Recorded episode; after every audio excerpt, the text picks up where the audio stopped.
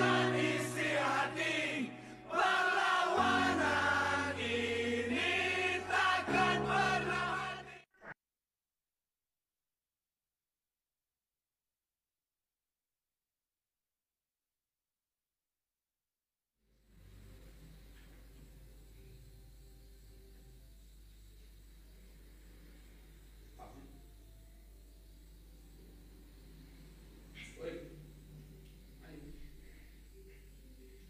Hal Halo, halo, halo, halo, halo, halo. Aduh, ah, Pratowo yang membingungkan. Oke, halo, selamat pagi Indonesia. Selamat pagi, Jombang.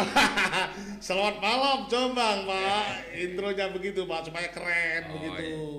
Itu jelas, Pak, filosofinya. Kalau selamat pagi Indonesia, selamat malam Jombang, filosofinya jelas. Kalau Indonesianya masih pagi-pagi, Duh, ke Jombang kok kemalaman tidur tuh pelulu pak, tidak jadi minum kopi. Oke, ya kita kembali di KR 53 Pertas Jalan Kapten Pertendian nomor 53 Jombang pak. Ya, malam ini eh, Selasa ya, 28 Desember 2021. Di Jombang sedang tidak turun hujan, tapi suara kodok pak di sekitar sini di studio. Tempatnya bapak ada kodok atau tidak? Kodok kalau hujan Kalau pas, pasti banjir-banjir, pasti ada ya Pak ya. ya. Oke, bagaimana Pak? Pak Adi kabarnya? Hmm, Sehat. sehat. Oke, tentu teman-teman yang ada di sana sehat-sehat juga Pak ya. Hmm, kita mau ngob kicau tentang apa ini Pak? Ngomongin apa ini ya? Kita Ah. kita ngobrolnya kan di warung kopi ya mesti Oh begitu, ngomong kopi lah. ngomong kopi Ya. begitu ya. Eh, Tahu Pak, apa itu kopi? Kopi. Kopi. Kopi, apa itu kopi? Eh, Ya. kita kokop biar tidak terlalu bermimpi. Wah, padahal cita-cita besar itu harus dengan mimpi loh Pak. Ngapain? Tidak bermimpi, kita kokop sambil membawa kenangan untuk mimpi masa depan. Begitu loh, harus Ya, diubah ya. itulah. Mari kopi. Ah, ya oke.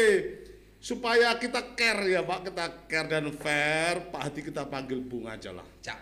Cak, oh, Cak bukannya orang Surabaya, Enggak. Cak, Cak Hadi ya. Jombang Ica ya. Oh, Cak Hadi ini saya bersama Cak Hadi S Purwanto, eh, seorang aktivis kopi. Gitulah kira-kira. Bukan aktivis penikmat. Penikmat. Tapi kadang-kadang ini ngerosting buahnya itu kan untuk siapa itu? Adum nang konco-konco. Menarik. Menarik. Oke, teman-teman jangan di sana.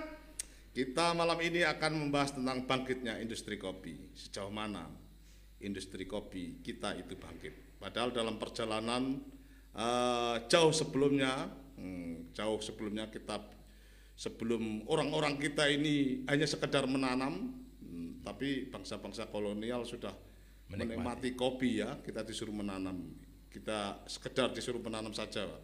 Itu bagaimana Pak ceritanya Pak? Kalau hmm, Ya, saya ini kan aslinya dari desa Bareng. Hmm. Bareng itu kalau dari kota Jombang kisaran 25-26 kilo. hmm, Di atas desa Bareng itu ada eh, desa Wonosalam, kecamatan Wonosalam. Nah, di sana ada perkebunan, jalannya kan kopi. agak tinggi. Jadi, Mm-mm.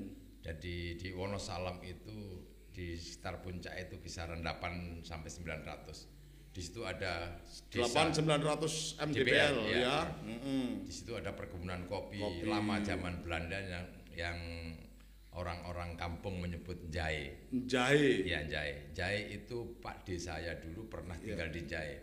Zaman kolonial ya. Zaman kolonial. Tahun berapa kira-kira Pak? 17-an 18-an?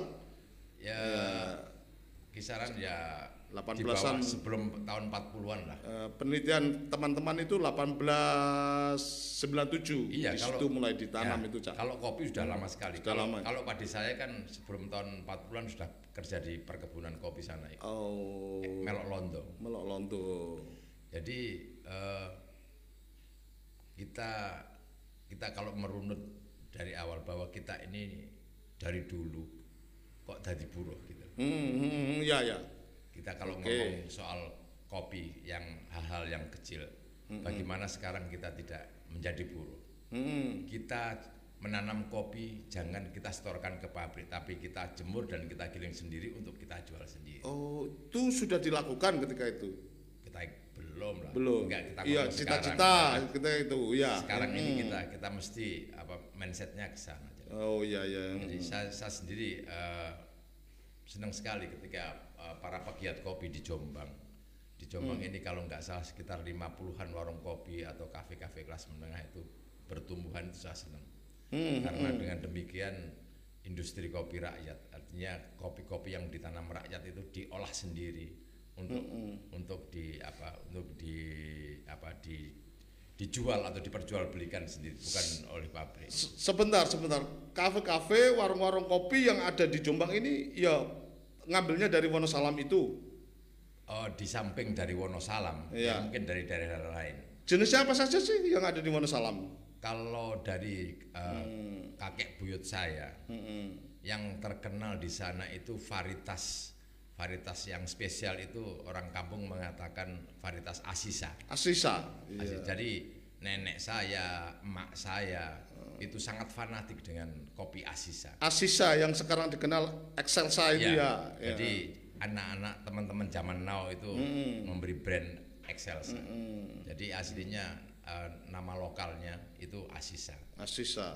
Eh, dengan eh, dengan postur kopi yang yang spesifik kecil kuning kecil agak kekuningan. Sebentar, Cak. Ini saya cut dulu, Pak.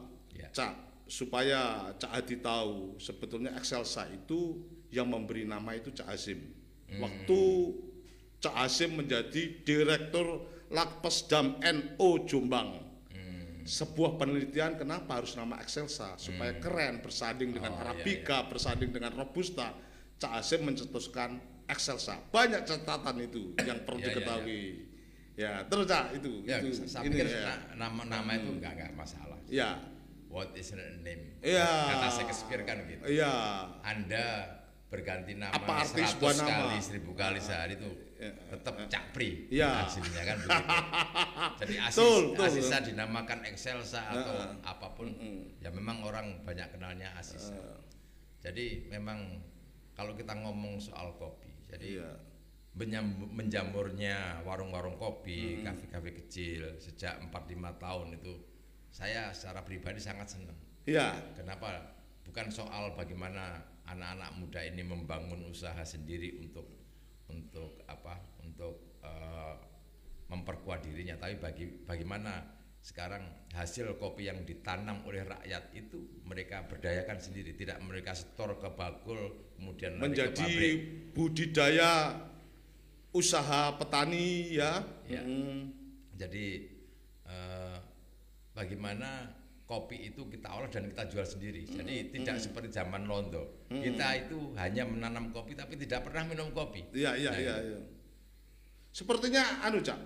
mm, cukup berat sekali, Cak. Soalnya ketika tahun 1990 sampai 1960, hal itu disebut oleh eh, era yang pertama. Era yang pertama itu tatanan membuat kopi itu sudah detail. Seperti kita sebut merek saja ya. Kapal api itu sudah menata, Cak. Sudah besar sekali ketika itu. Industri kopi yang dinamakan kapal api itu sudah besar sekali. Eh, merobohkan warung-warung kopi. Bagaimana orang minum kopi instan sudah dilakukan ketika tahun itu.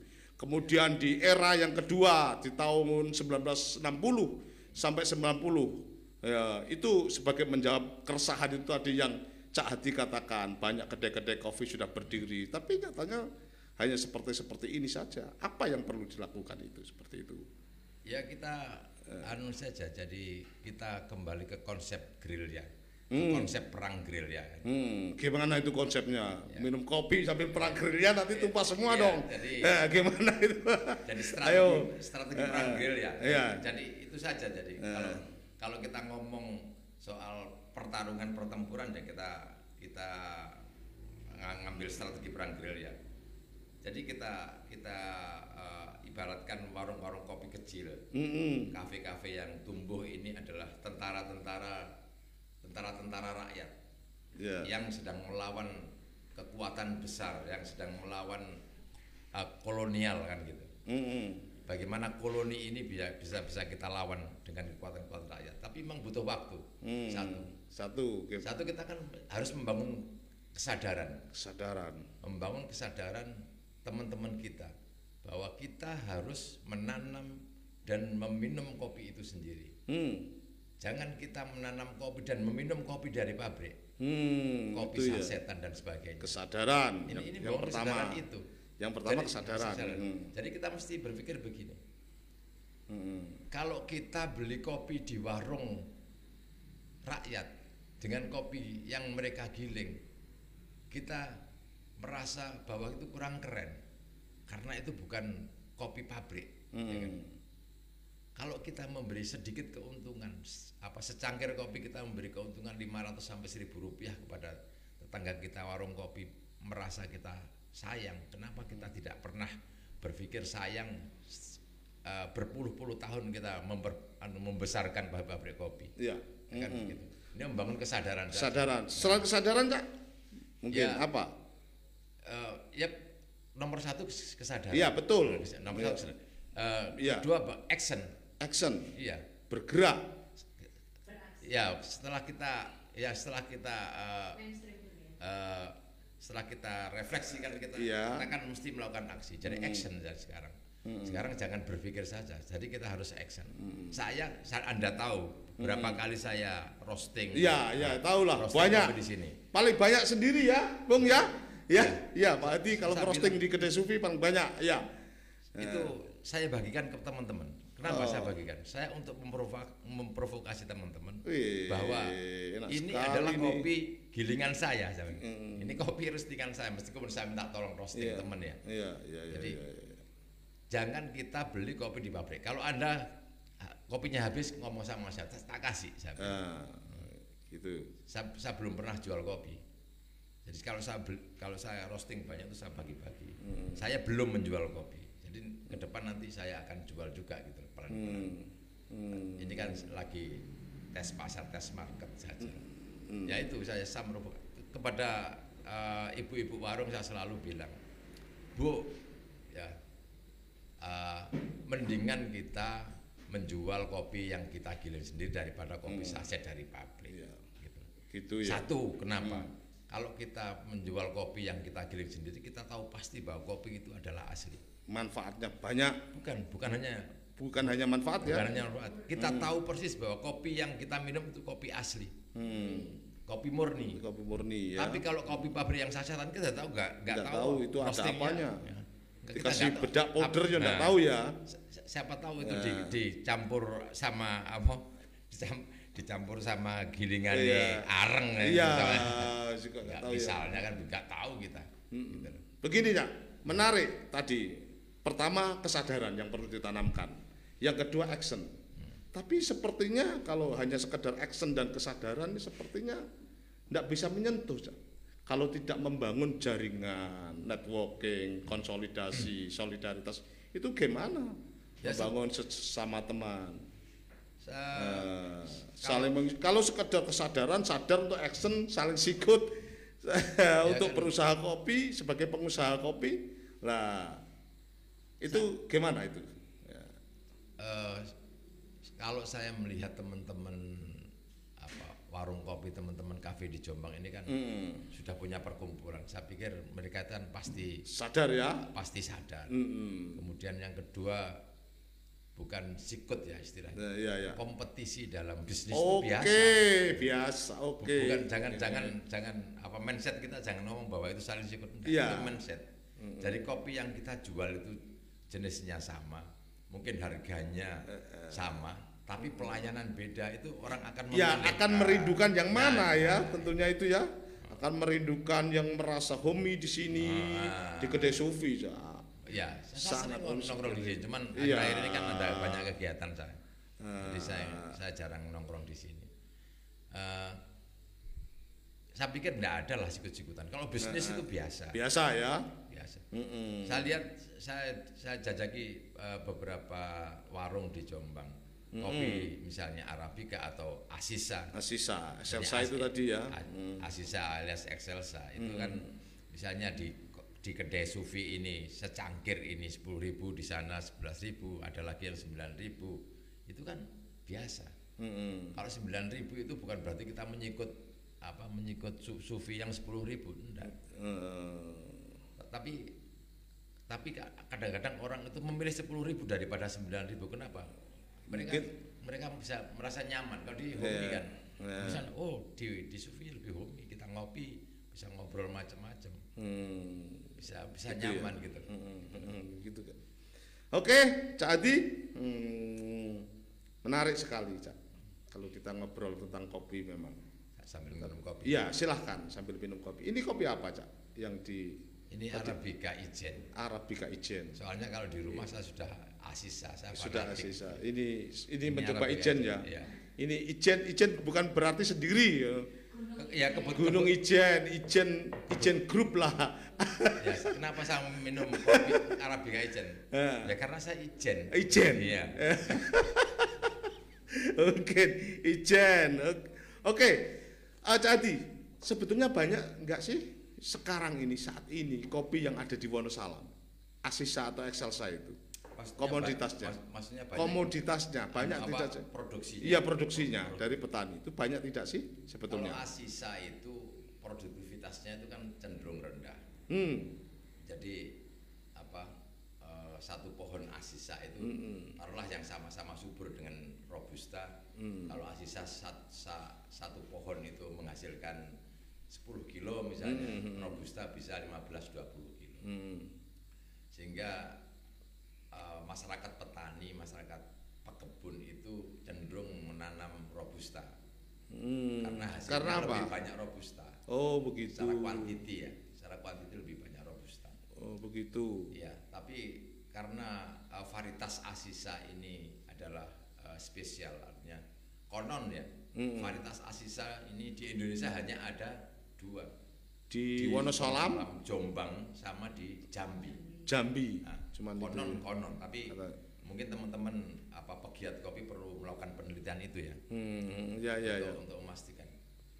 Terus kemudian yang kedua, bagaimana eh, varietas asisa ini kita per- bisa pertahankan karena ini eh, khas Wonosalam, Hmm. tidak tidak ada di tempat lain masalahnya. Mempertahankan kan perlu keterlibatan stakeholder. Ya, Gimana itu? Ya. Kalau sekedar petani saja, saya rasa tidak. Meskipun ada ada terma yang mengatakan petani itu harus merdeka, tapi kadang-kadang kan diganggu juga. Ya. Terus petani membesarkan produksinya, tiba-tiba ada pihak-pihak yang menghalangi pembelian eh, Jadi dengan harga ya. murah. jadi saya pikir begini. Gimana, gimana? Jadi- Keterlibatan pemerintahan daerah sendiri mestinya harus tahu itu. Kan ada dinas perdagangan, ada ada, Bung? Di Jombang ini dinas perdagangan. Pertanian perdagangan ada, mestinya itu harus terlibat. Kalau Nah. Jombang ini namanya dinasnya per- perindak koperasi ya, di perindak koperasi. Ya. Jadi perindustrian, perdagangan dan koperasi. Iya. Perindak pasar, sorry, Hah? perindak pasar. kan. Eh, Ya. itu. Saya pikir Gimana itu? Saya, saya juga belum tahu sejauh mana keterlibatan Hmm. pemerintah daerah terhadap apa eh, kegiatan perkopian Jombang. Ya, kita yang- kan punya bupati, punya wakil bupati. Lah, itu harus diketuk ya. Jadi, gimana ini? Ini petani-petani Saya- kopinya ini. Halo, Ya, gitu. saya ini rakyat jelas. Saya- ya, ya itu bagiannya Cak Hasim. Tanpa ya. keterlibatan stakeholder pemerintahan daerah tentu ah, Ya. petani itu ak- akan panas gegreto loh, Cak. Ya, sekeras Ah. se- sekeras keras teriakan rakyat jelata macam saya apa nyampe ke kuping mereka kan saya nggak tahu. diguyu paling ya ya Eh, hati iki gawe-gawe iki lah Nah, pikir begitu. apa kan gitu. Nah, ya terus ah, iya iya iya. Hmm. Eh, kalau apa eh, spesial asisa, saya pikir teman-teman di Jombang ini pasti sudah ngambilin semua lah. Iya iya iya. Saya nggak tahu secara persis. Katanya sih setiap musim panen itu untuk produk untuk produksi asisa di Wonosalam kisaran 10 ton kalau nggak salah. 10 ton. Kemarin saya satu hari sama Bung Hasim mengumpulkan itu 18 ton. Bukan, artinya 10 ton kering. Terus 18 ton. 18 ton kering ya Bung ya. Kita ngumpulkan 18 ton. Sat- Itu coba itu. Kira-kira satu musim panen berapa tas? Eh, Terus masih ada Oh, iya. itu. Itu itu tanpa keterlibatan pemerintah loh. Ya, jadi Petani Ah. berjuang sendiri, merdeka, benar-benar merdeka. Ya, Nah. sekarang begini. Satu, kalau saya ke warung itu kan selalu memprovo- memprovokasi tukang warung. Ya. Jangan jangan menjual kopi saset. Kopi saset apa pun, entah itu kopi hitam atau Hmm. kopi putih Hmm. atau kopi apa pun. Hmm. Usahakan pokoknya usahakan jangan jangan apa? Kopi jangan itu minum harus kopi sasetan. kopi itu harus digiling, jangan digunting gitu ya. Kampanye nah. Ah, iya. ya kopi jangan digiling, eh, kopi jangan digunting, kopi digi- digiling. Kopi harus Ah, digiling. Nah. Jadi saya juga memprovokasi teman-teman. Ah.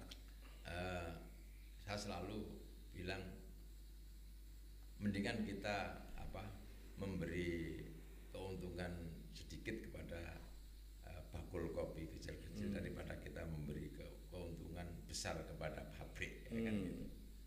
Jadi eh, saya senang bangkitnya perkopian 4-5 tahun belakangan ini.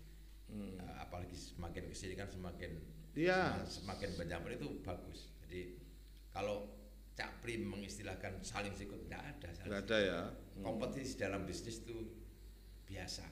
Jadi nggak ada sikut menyikut. Istilahnya kompetisi ya, Cati ya. Ya kompetisi, Hmm. Itu Berkompetisi. Kopi Hmm. dengan harga sama, tapi kadang-kadang kenapa ya? Kalau kita di Cak Hasim ini ngombe kopi sak cengkir 10 hewu merasa mahal. Ya. Tapi kalau kita ke mall secingkir 40 50 ribu Kan biasa. prestisius kan? Iya. Eh, Yang dinilai Iya kan kan gitu. privilege-nya. Iya gitu. kan? Iya gitu. Keren, saya barusan ngopi di mall apa Nah. ya. Di Santri Mall. saya barusan ngopi di kalau di situ kan keren. Kalau di Cadi mungkin di warungnya Cadi apa nyamuk tok itu jengklong tok kan bisa menjadi tidak betah Cadi. Ah, gini Cadi. Iya. Eh, kadang-kadang ada yang bilang kopi Excelsa. Excelsa itu tidak enak. Ada ada perjalanan saya ini, tapi ada teman saya di sana bilang kopi Excelsa tidak enak. Ketika di kedai sufi ini merasakan, duh kok beda rasanya. Betul toh ini Excelsa. Setelah dite- setelah dilihat, oh iya Excelsa tapi di sini enak. Nah, ini pendekatan ke petani, bagaimana cara perawatan, penanaman, ke kedai-kedai. Eh, Ya kan mungkin roastingnya hanya roastingnya saja mungkin di kedai sufi yang hanya bisa membuat Excelsa enak. Jadi, gitu ah, itu. Makanya Cak Adi ke sini terus kan?